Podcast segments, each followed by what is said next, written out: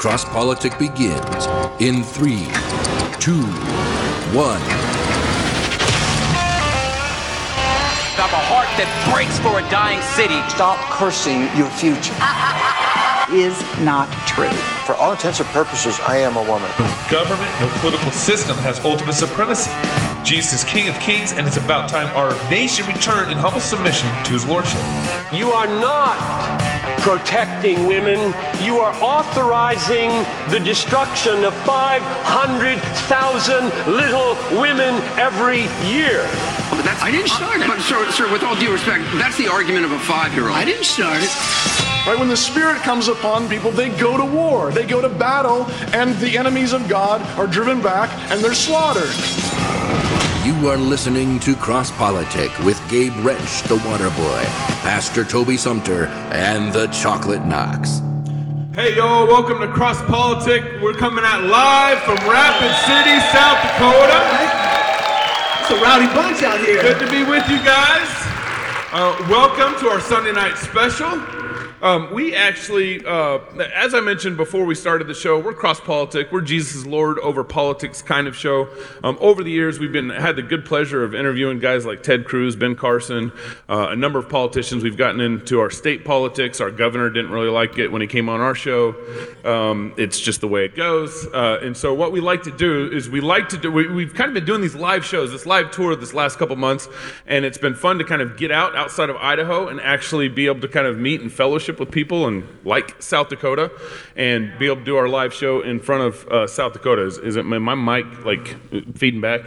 Okay, I thought I heard a little squeak or John was that John's nose that I heard that little little squeal, squeal over there. Um, and so part of part of what we like to do is we like to have actually people running for office on our show. Yeah. And and the reason why we like to kind of get people who are running for office on the show is because we're kind of a Johnny Cash meets ESPN kind of style show. We like to get past. Everybody, everybody hey, there you go. You know, bring it down. My mic's uh, not. Is my mic working? There we go. It is now. It is now. It's not working. Hello. Can I get one? Can we get him a new mic while we're? This is, uh, it's not going to work. So while this is, uh, while we're getting Toby a new mic, I'm going to introduce uh, some of you guys. Probably you probably already know some of the people up on the stage, but I want to make sure everyone's oriented on, on what's going on up here. First, we have uh, Taffy Howard. Taffy has spent. Yep, give her a round of applause right here. Proud favorite. Okay. Yeah, proud favorite. All right. All right.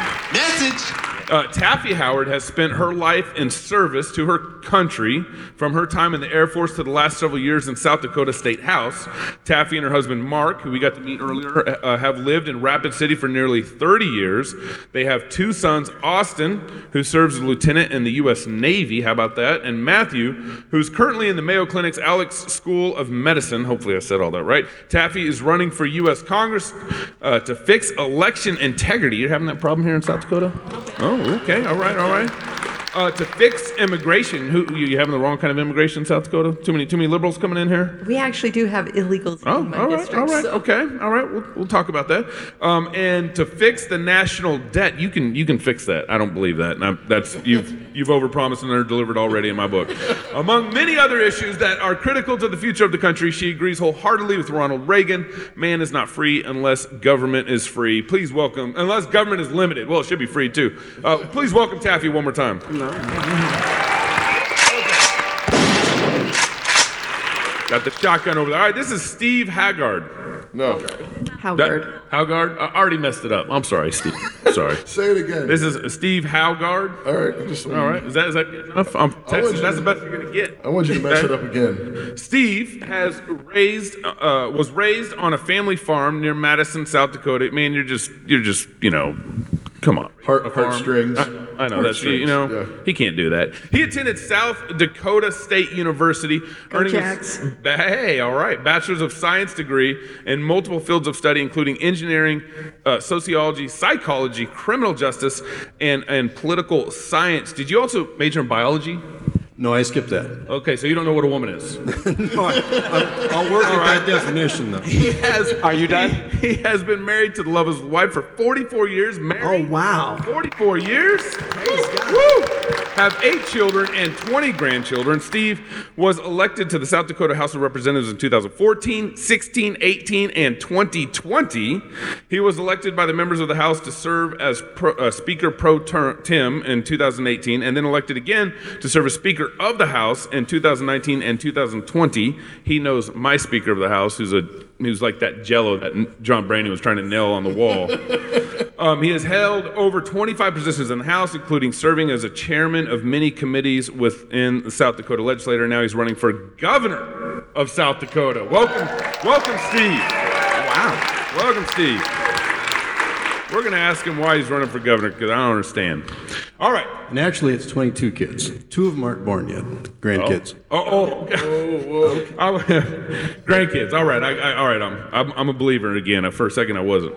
Bruce, Bruce Whalen. Bruce is a Republican candidate for U.S. Senate representing South Dakota where under God the people rule. We're going to ask you about that later. You, you better have a good answer for that one. Bruce's experience within the private arena and also tribal governance provides him a unique insight in representing all of South Dakota. Bruce shall strive to secure our rights and keep our republic as our founders intended it. Welcome, Bruce. And lastly, lastly, um, this is Gary DeMar.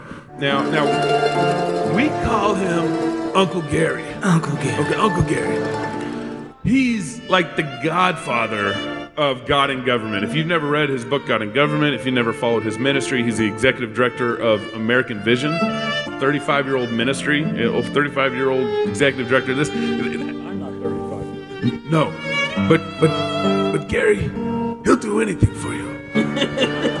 so you got to watch him though. You got to watch him. So uh, please welcome Uncle Gary to the show.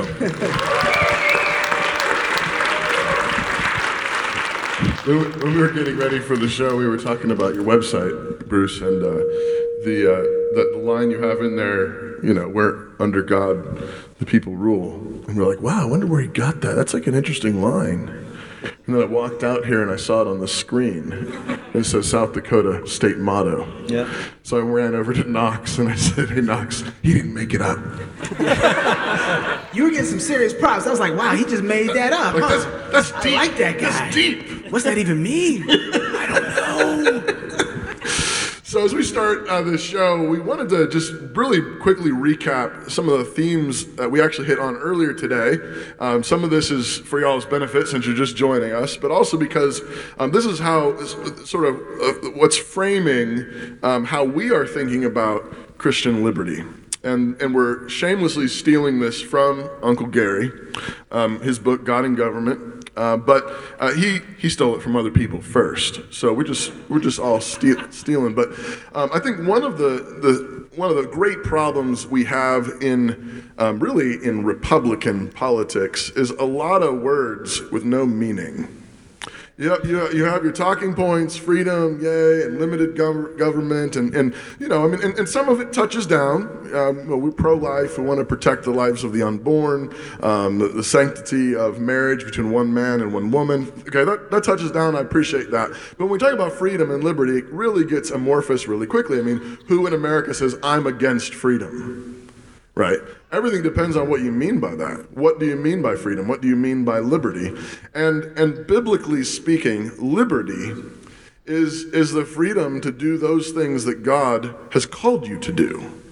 Right? That, that's what liberty is. Liberty is uh, the, the, the ability to serve Christ, to do the things that He's called you to do. And in particular, and, and again, that's a good baseline, uh, but in particular, uh, God has established authorities in this world with particular assignments. And so, one of the ways in which we explored this today was particularly uh, through uh, what is, uh, is sometimes referred to as sphere sovereignty. Jesus is the Lord of heaven and earth. This is what he says in Matthew 28 in the Great Commission All authority in heaven and on earth has been given to me. Therefore, go, disciple the nations. He did not say, Go and try to get as many people as you can to ask Jesus into their heart. He said, disciple the nations. Now, nations are made up of people, and those people do need to repent and believe in Jesus, and Jesus does need to come live in their hearts. But the, the task of discipling nations is a lot bigger, right? And, and so liberty, freedom, is is principally understanding um, how power is to be limited, how power is to be guarded. And there is no authority except that which is given by Jesus. And he gives authority to three particular governments in this world the civil government, the family government, and the church government. These are the, I mean, you know, these are governments that are legitimized by God because you read through the scriptures and it says, obey your parents, honor your father and mother. Wives, submit to your own husbands as to Christ. And then it says to church members, obey your leaders who minister the word to you, because they're those who must give an account for your soul to God. And then it also says, Romans 13, 1 Peter, and elsewhere, to honor your civil authorities and obey those whom God has put in place. But it, to each of these jurisdictions, God has given particular duties. To the civil magistrate, God has given the duty of punishing evildoers.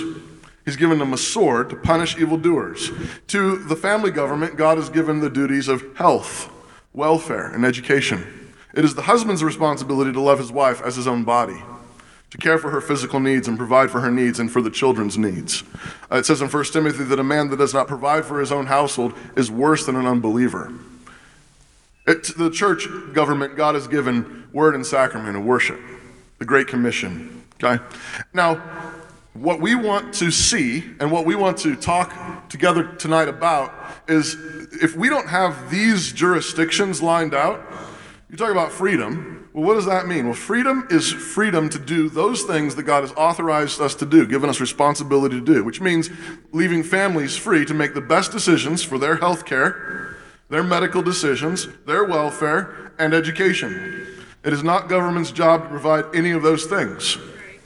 And when the government steps in to try to provide any of those things, it is disobeying Jesus. And it is not the church's job to tell parents the medical decisions to make. It's not the church's job to tell parents how to educate their children. It is only to command them, according to Scripture, that they need to be brought up in the nurture and admonition of the Lord. Vice versa, it's not the family's job to punish criminals. It's not the family's job to administer sacraments. Sorry, Baptists. I'm sorry. I heard about you baptizing your kids into, you know, all by yourself or whatever. Tripology. Yeah. Anyways, um, nevertheless, um, this is the core principles that we are seeking to um, to bring um, into greater um, a relief. That it, it is not enough to say freedom. It's not enough just to say obey Jesus. Okay, great. What did Jesus say to do? What responsibilities has He given us to do? So, with that intro, I want to I want to start by asking Uncle Gary this question. Gary, you've been around for I don't know several centuries. You're you're you're old. And, and in your book, God and Government, you unpacked a, a, number of these principles and, and you show how our American system was founded on many of these biblical principles. I'm pretty sure you talked with George Washington about them when you were hammering out the Constitution. And um, somebody gonna get smacked. You invited, you invited me here for this. yes. um, and you've seen many years of Republican politics. Where have Republicans done well? To push for these particular biblical principles of liberty, these jurisdictional uh, spheres and differences, and where have Republicans fallen on their faces? Wow. Well, in, okay. in 10 words or less. well, I, I, I, grew up in the, in the Vietnam era. So when the draft was, was, was, was taking place and, and so forth, and sending people over to Vietnam and all that, the Nixon administration was was a huge failure. Uh, the Democrats took, took advantage of that. And then the, the, one, the, the one election that I really paid close attention to and that Christians were paying close attention to was the 1976 election because you had Jimmy Carter, who was running as a born again evangelical. Christian. Yeah. And it was the, it was the first time, uh, I, I'm, I'm pretty sure it was the first time that uh, there was a considered effort to identify a Christian voting bloc.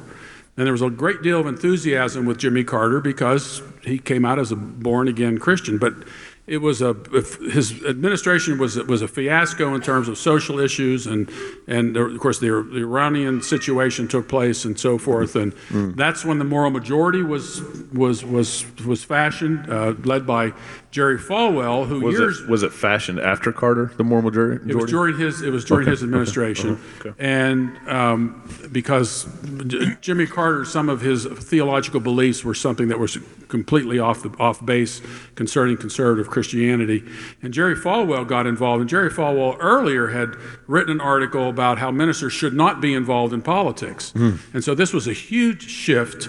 Uh, moral majority became a a, a, a, a political powerhouse, and then. Um, Ronald Reagan shows up, and there was a meeting in Dallas, Texas, national affairs briefing in D- Dallas, Texas. Jimmy Carter was invited, uh, John Anderson was invited. John Anderson was a third party candidate, and Ronald Reagan was invited. And Jimmy Carter and John Anderson did not show up for it. And Ronald Reagan was the only, only presidential candidate who showed up. And this was a huge meeting. There were pastors from all over the United States at this particular meeting, thousands of them, which was something that had never really taken place before. And uh, so Ronald Reagan got up there and, and gave a, a, a really barn burner of, of a speech, which endeared him to the that particular audience and Christians in general, and rebuilt essentially rebuilt the Republican Party almost overnight because evangelicals got involved politically. And if you know anything about the 1980 election, it was a massive landslide. I think the only the only states um, um, uh, Jimmy Carter got, I think, was uh, um, was it Minnesota, Georgia, and a couple of no- uh, no- northeastern states, and of course Washington D.C. And then 19, 1984, Reagan ran again, and I think the only state that he got was Walter Mondale state. It was it was just a wipeout. But here, this I'm going to go back to the ni- 1980, and this is what concerned me about Christians' involvement in politics and Republican Party. Uh, 1980, again, this landslide was taking place, and I was I live in Marietta, Georgia. I was in the seventh district of, of Georgia, which was Larry McDonald's district. I don't know if you any of you remember Larry McDonald. Larry McDonald wa- was one of the two Dr. No's in Congress. He was a medical doctor, he was a urologist, and, and Ron Paul was also a medical doctor. Right. They were the two Dr. No's. They said no to everything that was not specifically constitutional. Uh, uh, Larry McDonald was he was the he was the uh, congressman who was shot down in the uh, 07 flight on, on, on flying to Korea. I think it was in 1983. Um, but but as we were sitting there in 1980, we were in the uh, hotel watching the the the, um, uh, the results come in, and and not only did Reagan win big, but the Republican Party won big all across the board, threw out some really really bad characters over the years, and it it hit me that it's too bad that so many Christians believe in winning this battle that they won the war. Mm. That they had done this was going to this was going to be it. Mm-hmm. And it it didn't it didn't happen. Of course, 84 turned out very well as well. And I think a lot of a lot of Republican voters uh, just thought things were all on track again. And I've always told people that the left never quits. When they lose, they immediately get back you know, back at the planning stages, and how are we going to we how are we going to turn this thing around? And there was a you know Reagan did well for a while. I know the establishment came in and said you need somebody in here who's had experience and has some, as Cuomo used to say, gravitas, uh, and they, they, that's how we got George uh, George Bush Senior in in there because we want to balance the ticket and give and give some notoriety to the ticket, even though Reagan had in fact been governor of California for, for two for two terms. And we began to see this slow slide back into politics as usual within the Republican Party. And it has been a real struggle, I think, to get you know conservatives and Christians back involved in the in, in, in getting behind the Republican Party because many of them feel that the Republican Party they they talk big about things. They they they come in and tell us what you know what we want to hear, and then when they finally when it really comes to to, to vote, they're Mm. typically on defense and not on offense. Okay, so um, biological women first. Um, Taffy. Um, Yes, I am. Thank you.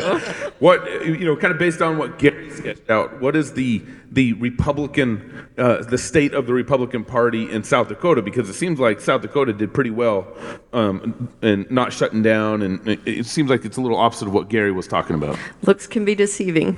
Mhm. I mean, our state, I'll say, so I'm in, Steve and I are both currently in the House. Um, we have a supermajority. So in our state, you cannot get elected unless you have an R after your name. We have 70 members of the House, 62 are Republicans. So we do have the token Democrats. We have eight of them, and we put them over there in the far left corner of the chamber where they belong. Mhm. Um, you. How do you really feel?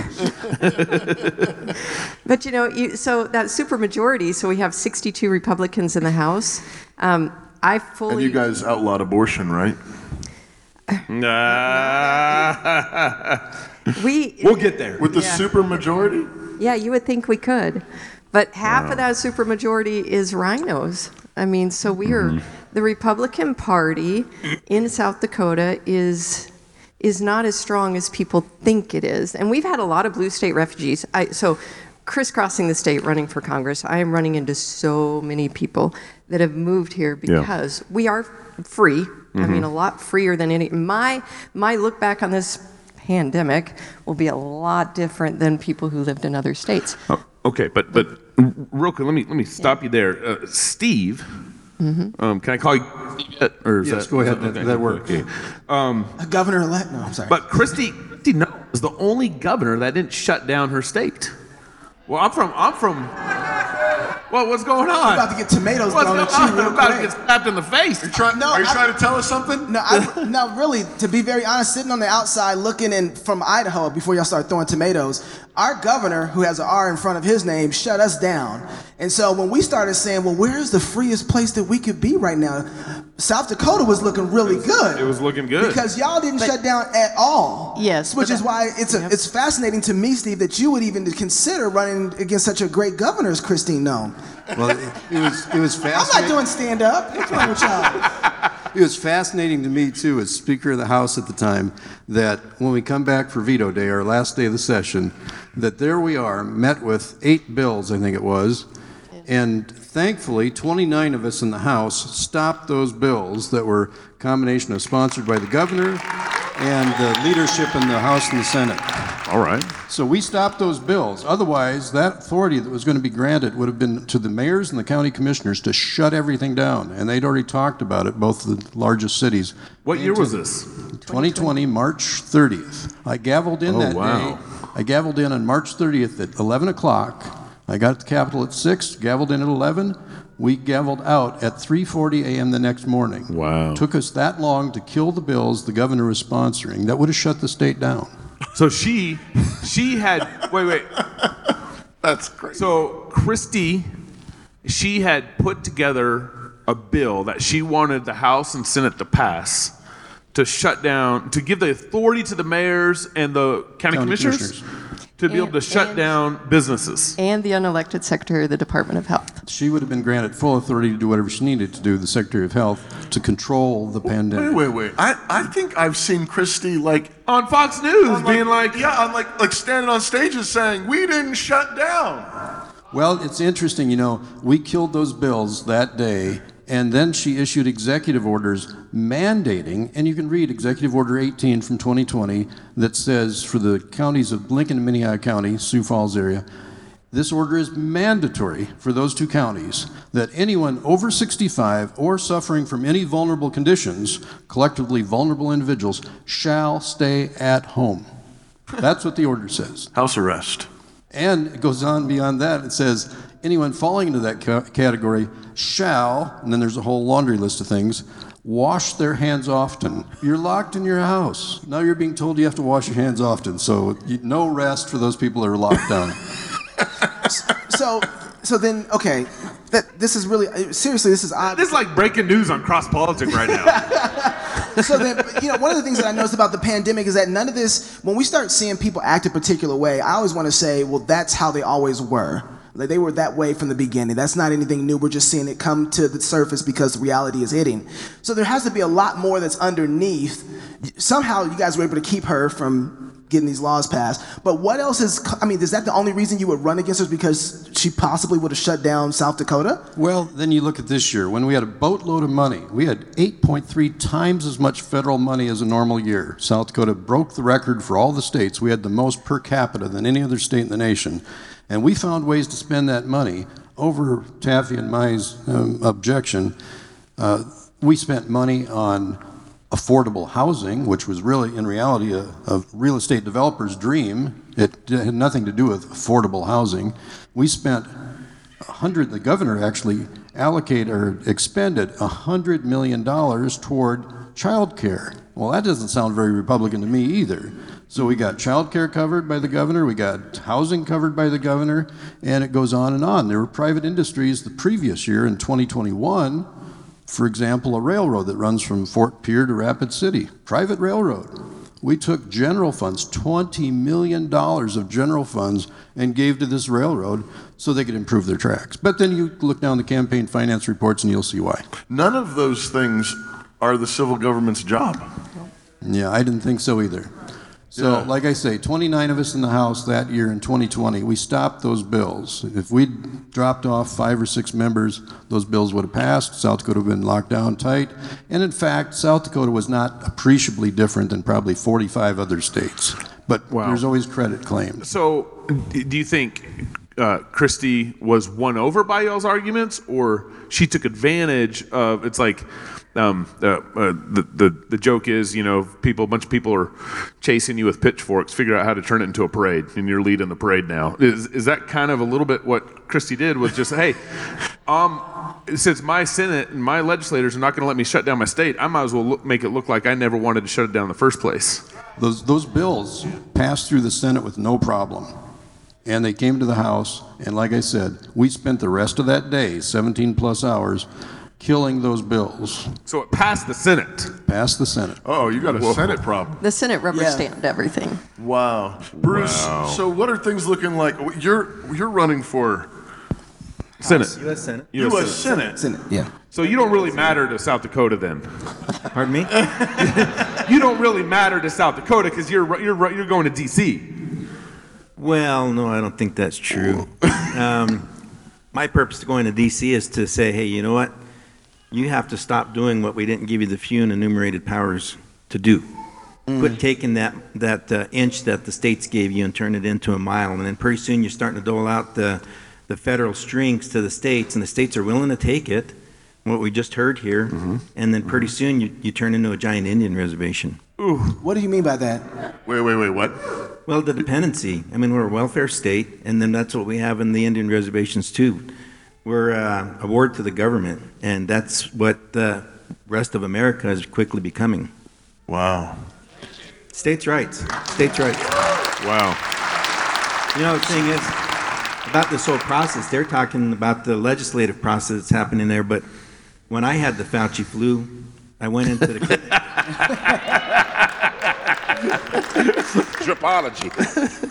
I went in the clinic and somehow the PCR test said that I had the COVID. And like, go figure. It's a good thing I didn't get hit by a car, you know.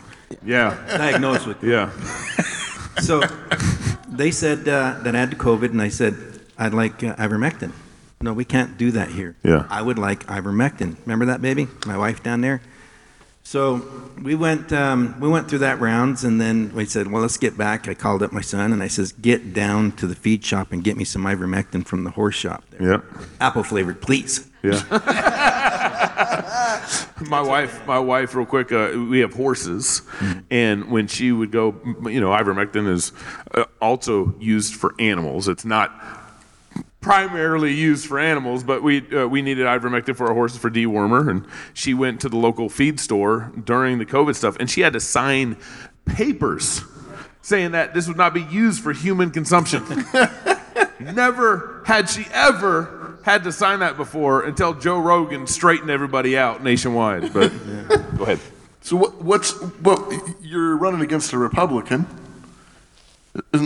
Well, I think he says he's a Republican, but it doesn't seem like it. He stands behind Mitch, and I guess if that's what qualifies him to say that he's a Republican, then that's it. So, so what? He's an incumbent, though, is he? The Republican that you run against, incumbent? Yeah. But yeah, And- but he, right now, Yeah. during this phase, he's a candidate. Uh huh. But the political party here is treating him like he's heir apparent again. He's going to earn his fourth term. And one thing that's common to South Dakota and to the people at CPAC across America, term limits. We're sick and tired of being sick and tired of these people being in there for so many years and getting us $30 trillion in debt. Now, uh, let me push back on the term limit thing because all the all the term limit thing shows us is that the people are screwed up.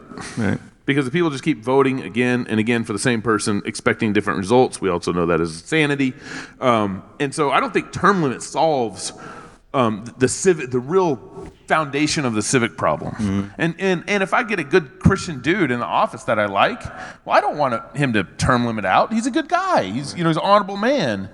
Um, so why why would why why term limits right now? Why would that be a battle you'd pick? Well, that's a sense of what everybody has in America and what we have in the state of South Dakota.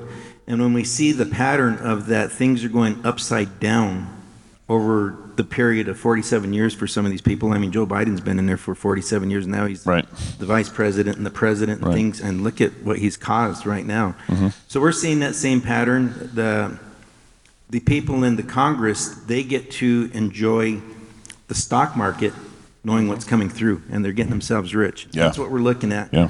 And then when we look at the process of how how do people challenge that, everything's stacked against us.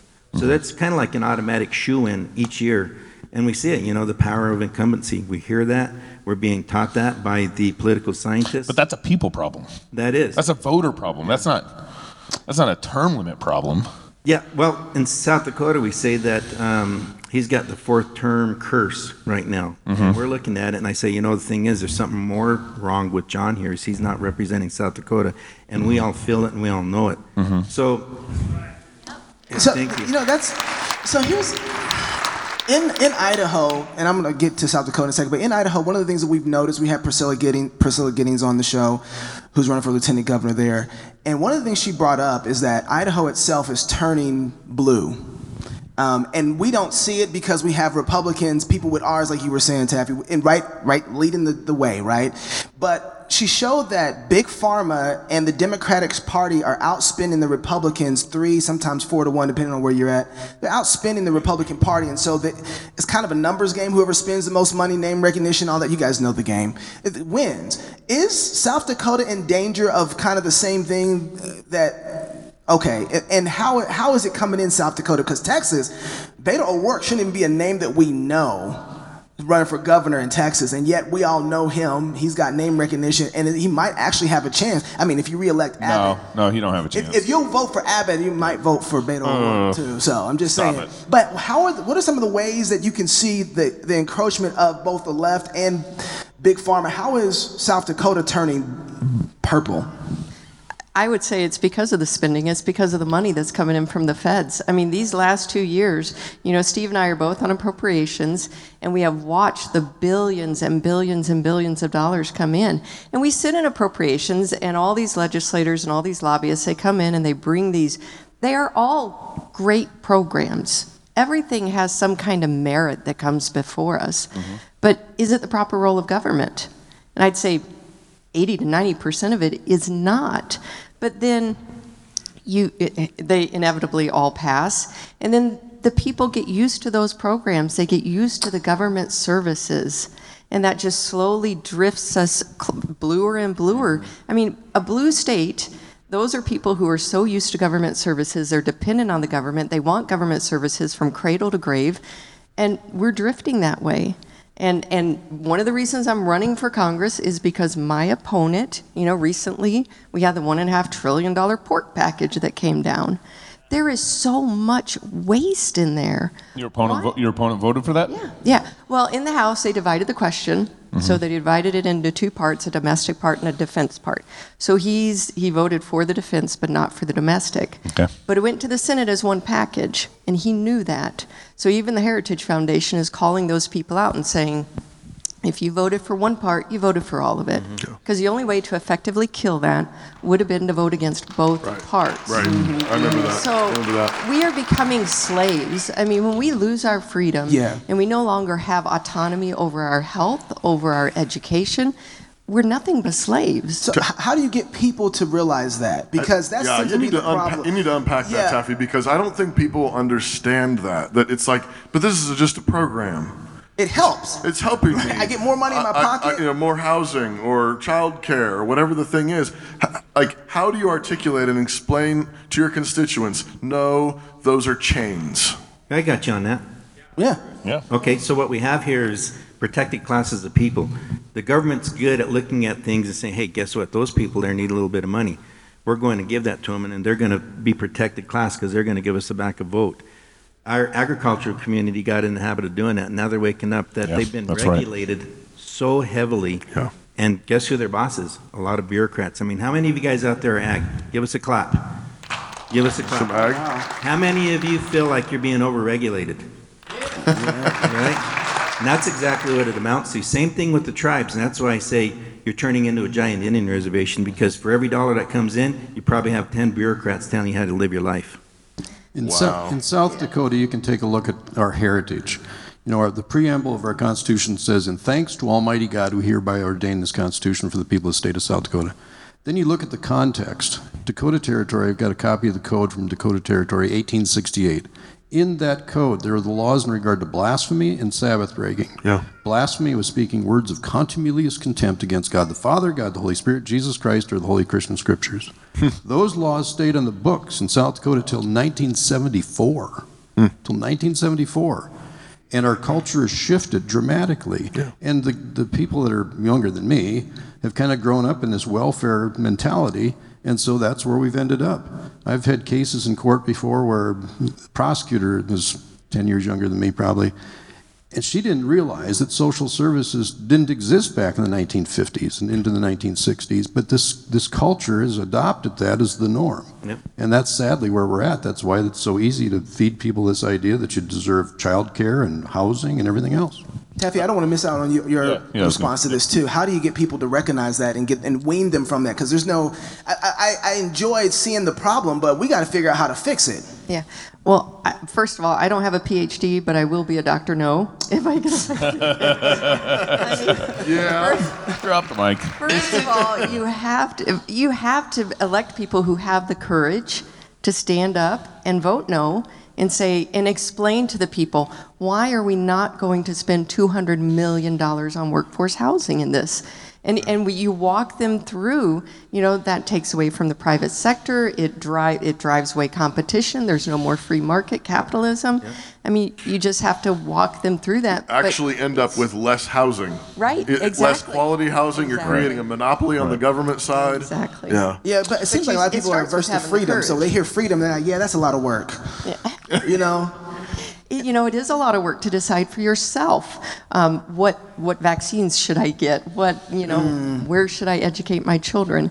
But that's that's what we should be doing. I mean, I, I want to ask about what happened in South Dakota. We were watching. This is another thing we were watching in South Dakota.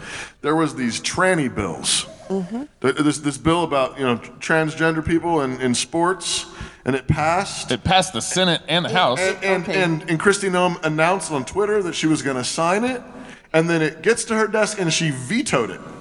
right. And then okay, then it comes back the next year, Right. And there's one change in it. The only change in the bill that was vetoed and the bill that came back was that in the new bill, girls could not sue for monetary damages. So it was actually a worse bill.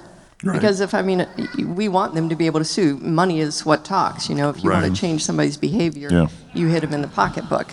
Um, So, she signed that? Or are you saying she signed that did new bill? sign that. She Okay. she brought that new bill, but the first bill Okay. vetoed and then The political wind had shifted by that time. What The happened? NC the political wind shifted. The NCAA finally softened their stance. And in fact, I talked to Dan Bishop, the, the representative, then later senator down in North Carolina, passed a bill like that a few years before us. Right. And it, we visited several times over the past few years.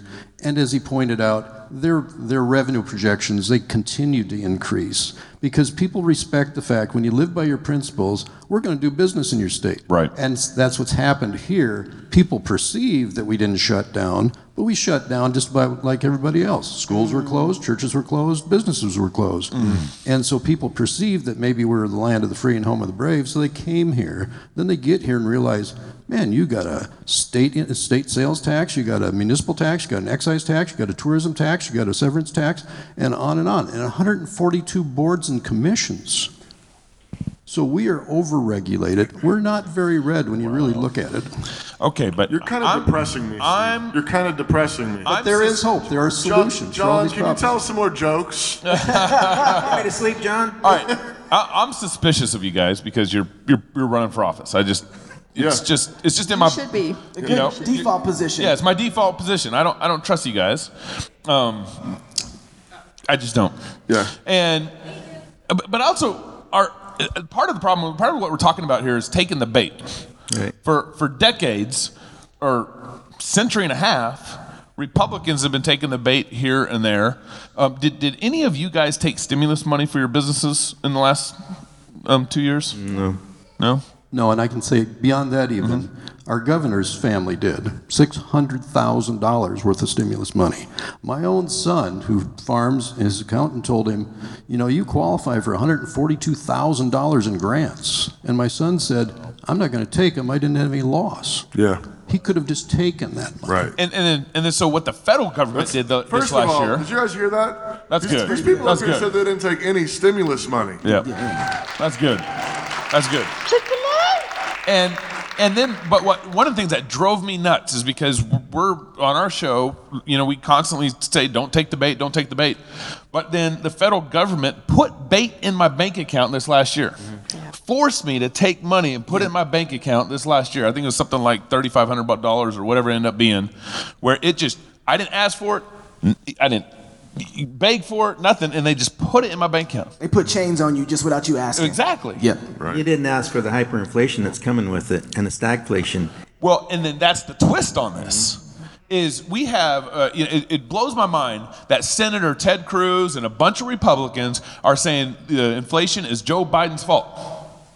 It's Dusty Johnson's fault. Yeah, well, no, no, it's all the Republicans' fault. Because in 2000, and, uh, the, the Republicans, before Trump left office, they passed $3 trillion in stimulus bills. And then, uh, you know, two months later, after Joe Biden gets in office, he passed 1.9 trillion in stimulus bills.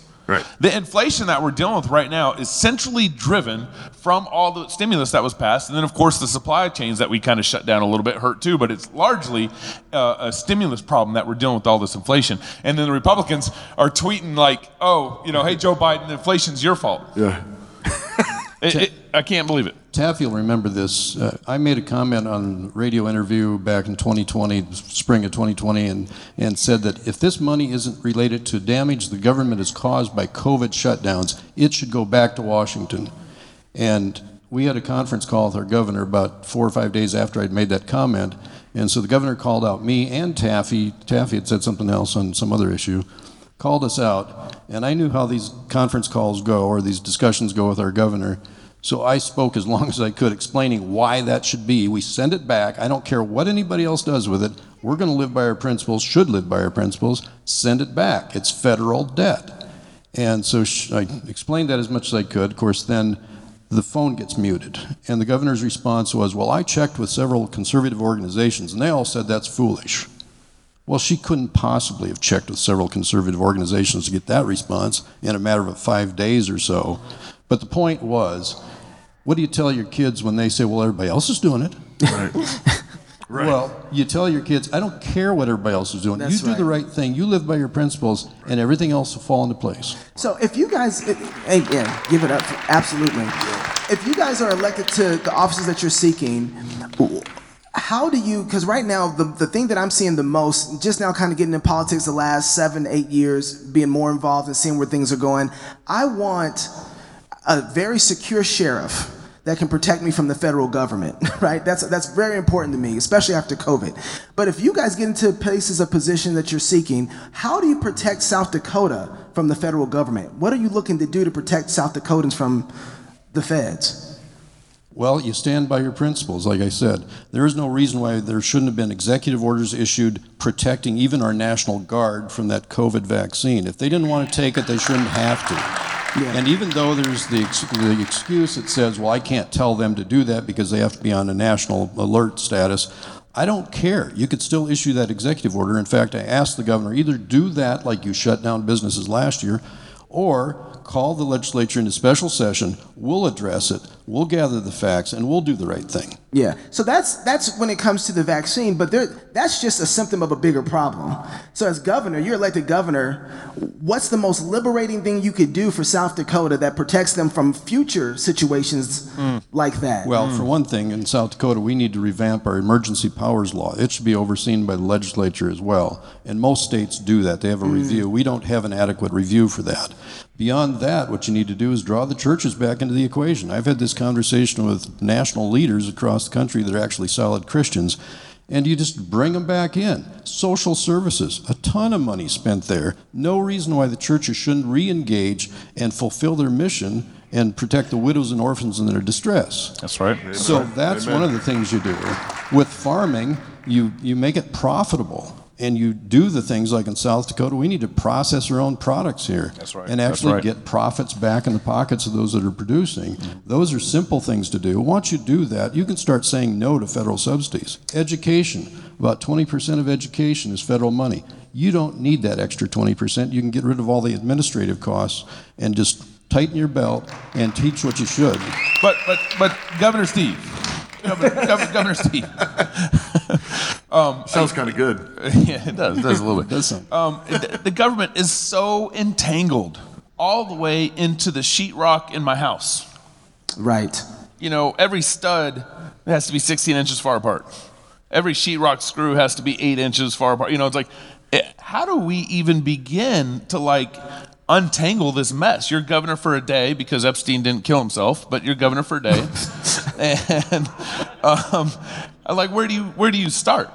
You go to every aspect of government, whether it's education, healthcare, social services, corrections, and you start doing the right thing and rejecting the federal dollars and demonstrating that you can live without these things. You'd have to wean yourself off some of it, but demonstrate that and do it publicly. Let the public know what's going on.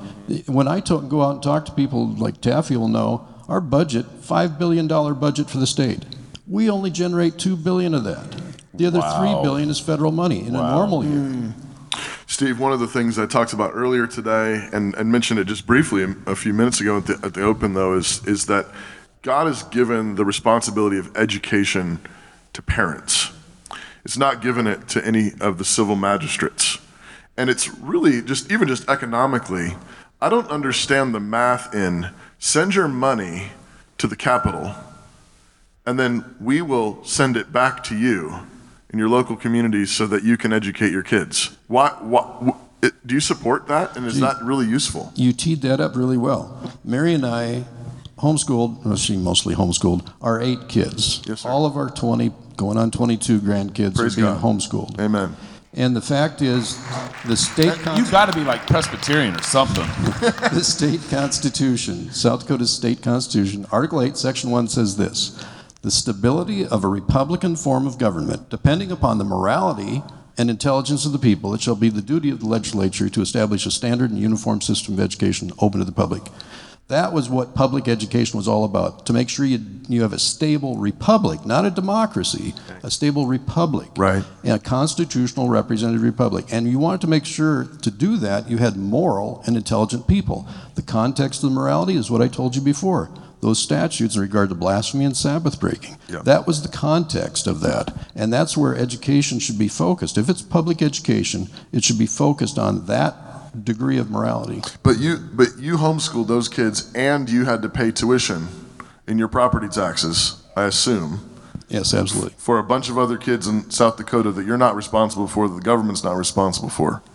Um, what can you do about that? You walk all that back. That comes in the form of the real estate taxes, especially in South Dakota. You shine a light on the expenses associated with it. You can send all these kids in Sioux Falls to private school for half of what they're spending in public school. Right, right. I, and I, I've said just for years, e- even if just the dollars for my kids could be, sp- I could spend my money on the education for my kids in the way that I see fit. I mean, that would be a, a win right there if we could just break the monopoly on public education. There was a New England state just about four or five months ago. Supreme Court upheld their law that they passed in regard to the money follows the kid. Yeah. And so that is constitutional. It could be done. So, but it sounds like uh, South Dakota has a constitutional problem with education, where South Dakota, as a state's required at some level to provide for or Yeah, uh, make sure there's a public option there. Our Article 8, Section 1 is basically the same in most jurisdictions or most states across the country. We have one public too, actually. In education. Idaho. we do. That- Idaho has a similar problem, but But i- in and I think part of the part of the problem that I want to get at here is that Republicans keep our, our governor just added 300 more million dollars to the public education fund um, over I think the next five or eight years or something like that, and he's bragging about it right now. And but part of the the silliness and goofiness of all that is right now the current condition of our public school systems is discipling kids to become liberals.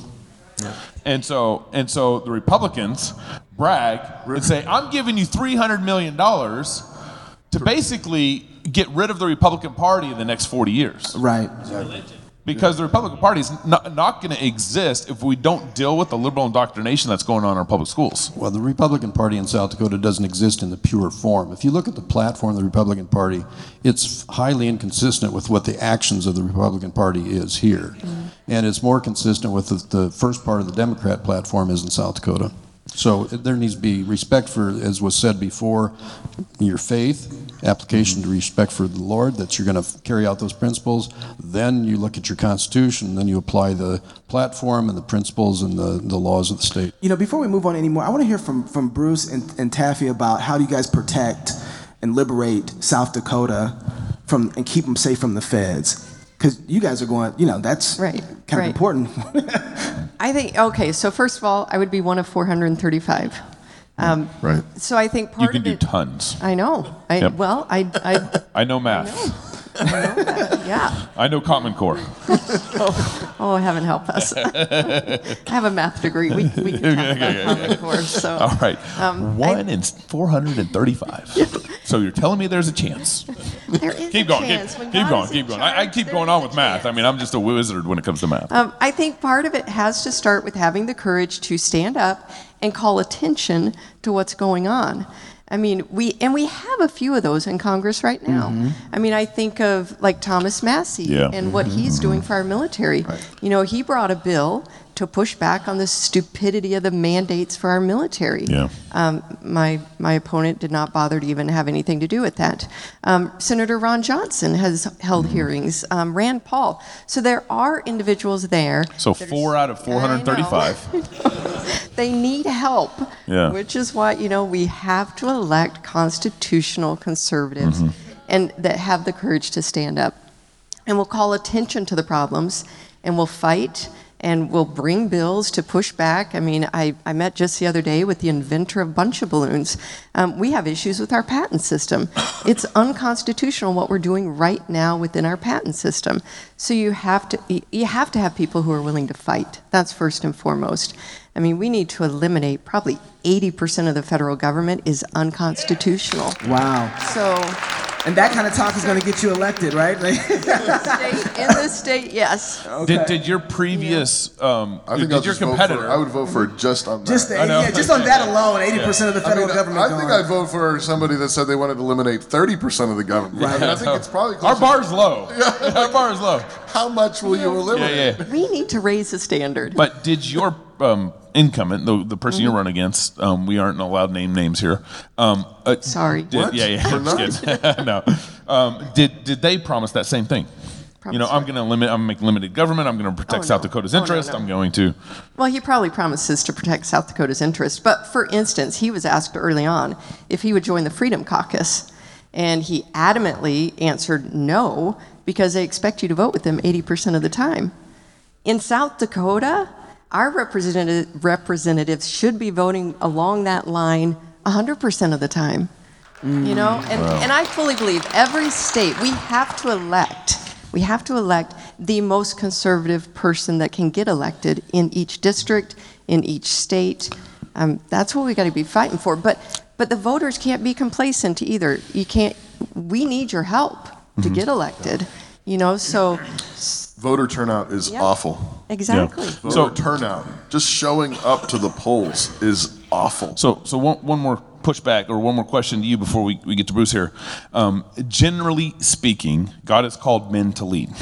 Now, you're running for Congress as a woman, as, as far as I know. Biological Bio- woman. as far Yes, as you, as far have. as you've communicated to me. But you, you're a mathematician, not a biologist, so it's I have the right chromosomes. I'm confused. I'm confused. um, but generally speaking, God has called men to lead, um, and politically, uh, spiritually, in the family. That's the general pattern. I have a great leader sitting right over there. Hey, hey, hey, man, hey, man. I heard him leading you actually at dinner time tonight about Yeah. certain questions. He was holding you back. You weren't supposed to He was holding you back. You're not going to answer that one, honey. Uh, so what's your kind of just response to kind of okay? Generally, this is the pattern that God put before us, um, and and you're running for Congress. Um, I do believe that there is um, an order that God has given us, but but when people don't step up the way they should, then other people may need to step up. Mm-hmm. You mm-hmm. know, so That, but now, but isn't that kind of just a little bit of an argument for the government to give social services and mm-hmm. Medicaid and Medicare because it, you know the church isn't doing it, so the you know the government needs to kind of step in, and so no. no. No. Yeah, I'm with Steve on, and, and Bruce. I'm sure, you know, we need to get those churches back to being involved. Yeah. And, and if we pull the federal government out, they will step in and fill in the gap. Mhm. So, but trust me, I looked around. I was asked by many, many people to consider running, Mhm. and I don't want to go to D.C. Who Yeah. wants to go to that swamp? Mhm. But there was no one else stepping up, Mm-hmm. and we have to have a conservative running. So we can't leave any seat unchallenged. Mhm. Okay, thank you, thank you. So we have we're at the point of the Q and A. So if you guys want to go ahead and set up the mic, starting down with Bruce, I want you guys, the candidates, if you can give us our, your website and how people can find out more content about you and keep track of your campaign. Sure, thank you. Whalen for United States um, Senate.com. Whalen for United States Senate.com. I have a GETTR. It's Whalen 4, the number 4, United States Senate. And I have a, uh Facebook also. That's Bruce Whalen for United States Senate. A lot of people go to my personal page. That's fine. Let's you can do that, and I'll still try to keep up with you. And there's another one too. It's called Primary John Thune in 2022. Primary John Thune in 2022. We actually took a poll on that, 6,400 members, and I came out on top. We have some spoilers in this race right now, so we're trying to figure out um, how we're just going to take the votes away from John and overcome the spoiler. And don't forget how helpful it is to like a Facebook page. That's right. It, I mean, like that's And- and share. currency. Like and share. Like and share. That really is currency. Social media is a powerful tool. We all know that. We're fighting against it. We're actually banned on YouTube until May right now. Um, social media is a powerful tool. So go like these pages, find these things, and go ahead and tell your stuff. One, one more really brief comment. Sure. I wish that John Thune was here so that we can confront him in front of you. I can tell. And and one thing, one thing that's happening is that is that some of our county um, parties they won't let uh, allow us to get on stage. No debate. Yeah. No, No, they don't want- they- Republicans don't want to debate. They're shutting us down. They don't want to hear from us, but they're allowing the incumbents to get up on stage, if that's what we want to call them. But they're still candidates. They're That's a candidate. Bruce wanted me to mention that all all of your opponents we were invited right, to Right. this to this Right. show. actually. Kristi was invited. We invited them, Yeah, and they uh, they didn't want to come. Yeah. Which is why sharing and social media is so important. Taffy, go ahead. So my website is my name, and as much as I despise social media, I am on Instagram, Twitter, uh, YouTube, Rumble, and I could go on, but I don't like going on. So anyway, so But all that's on your website. You go to Yep, website it get connected Go to my that. website. It's just my name, and I will also unashamedly put in a plug for the candidates up here. If you would like to support us, it does take money to run a campaign. Mm. so Right, Thank you for. We And, and we're an LLC, so you can say that all day on this show. yeah. Steve. Okay, thanks very much. It's just stevehaugaard.com. And it's Steve, H A U G A A R D. So go to that website. Same thing, you know, the con- contributions, it's important. Sadly, money runs campaigns. That's right. And had I ever intended to run for governor when I was speaker, I would have been planning ahead and trying to lay up some, some of a war chest. I didn't have that in mind. Not until I saw what was going on, hmm. and this needs to change. And it's got to change at the governor level to actually get the legislature lifted up back to a responsible, equal balance, and get state government under control. Otherwise, we're we're as blue as can be in a lot of ways. So the way you can help these guys, you can fund them with money. Go ahead, you can play the music. No, no, no, no. Fund them with money. like like their Facebook pages and go tell your neighbors. Yeah. It's so simple. That take you ten minutes. Yeah. That's right, 15 that's right. minutes. It's huge. That's it. Yeah. It's huge. Potted plant, I don't get get to push my stuff. Well, Yeah, yeah. No, no, no. what are you running for, Gary? Where's his music? I am. I uh, you, can, you can get um, information for me at AmericanVision.org. AmericanVision.org. You can get on Facebook at just Gary DeMar, and also American Vision has its own Facebook page as well. Uh, if you want interested in books and articles, and the podcasts and so forth, again, everything you can get is at uh, AmericanVision.org. Thank you. Okay, one more thing, if I could. Ahead, If you go to my website right now, we are having an Amdal Angus and Hereford beef giveaway. Ooh. So all of you should go. Some tri-tip. 50 pounds of the best beef you're gonna find. Do you have to be On in South my Dakota to get yeah. that? Huh? Do you have to be inside? South? No, you do not. Okay. Oh, she takes out state funding. Okay, well, I'm in. I'm in. Hey, thank you guys for coming out. Give our candidates one more round of applause. Thank you guys. If you're single, get married. If you're married, have kids. And if you have kids, go baptize them. Until next time, love God with all your heart, soul, mind, and strength. Love your neighbor as yourself. Go fight, laugh, and feast. This is Cross Politic. When tyrants take over, what's the first thing they do? Disarm. It happened in Russia, China, Germany, and most recently, Afghanistan. Why? Because disarmed people are easier to control. And over the last century and a half, American tyrants have been carrying out a slow, methodical disarmament that no one is talking about state education. Tyrants know that education is warfare. Our rulers have a vested interest in making you totally harmless. They've got big plans and they don't want you getting in the way. Think about it. Would you rather fight an army decked out with high powered rifles or a bunch of dinky water pistols? They know that if you can think critically, you're a threat. At New St. Andrews College, we want to graduate men and women who are dangerous. Dangerous to the world, dangerous to the principalities and powers, dangerous to spiritual wickedness in high places. Education can either arm you or disarm you.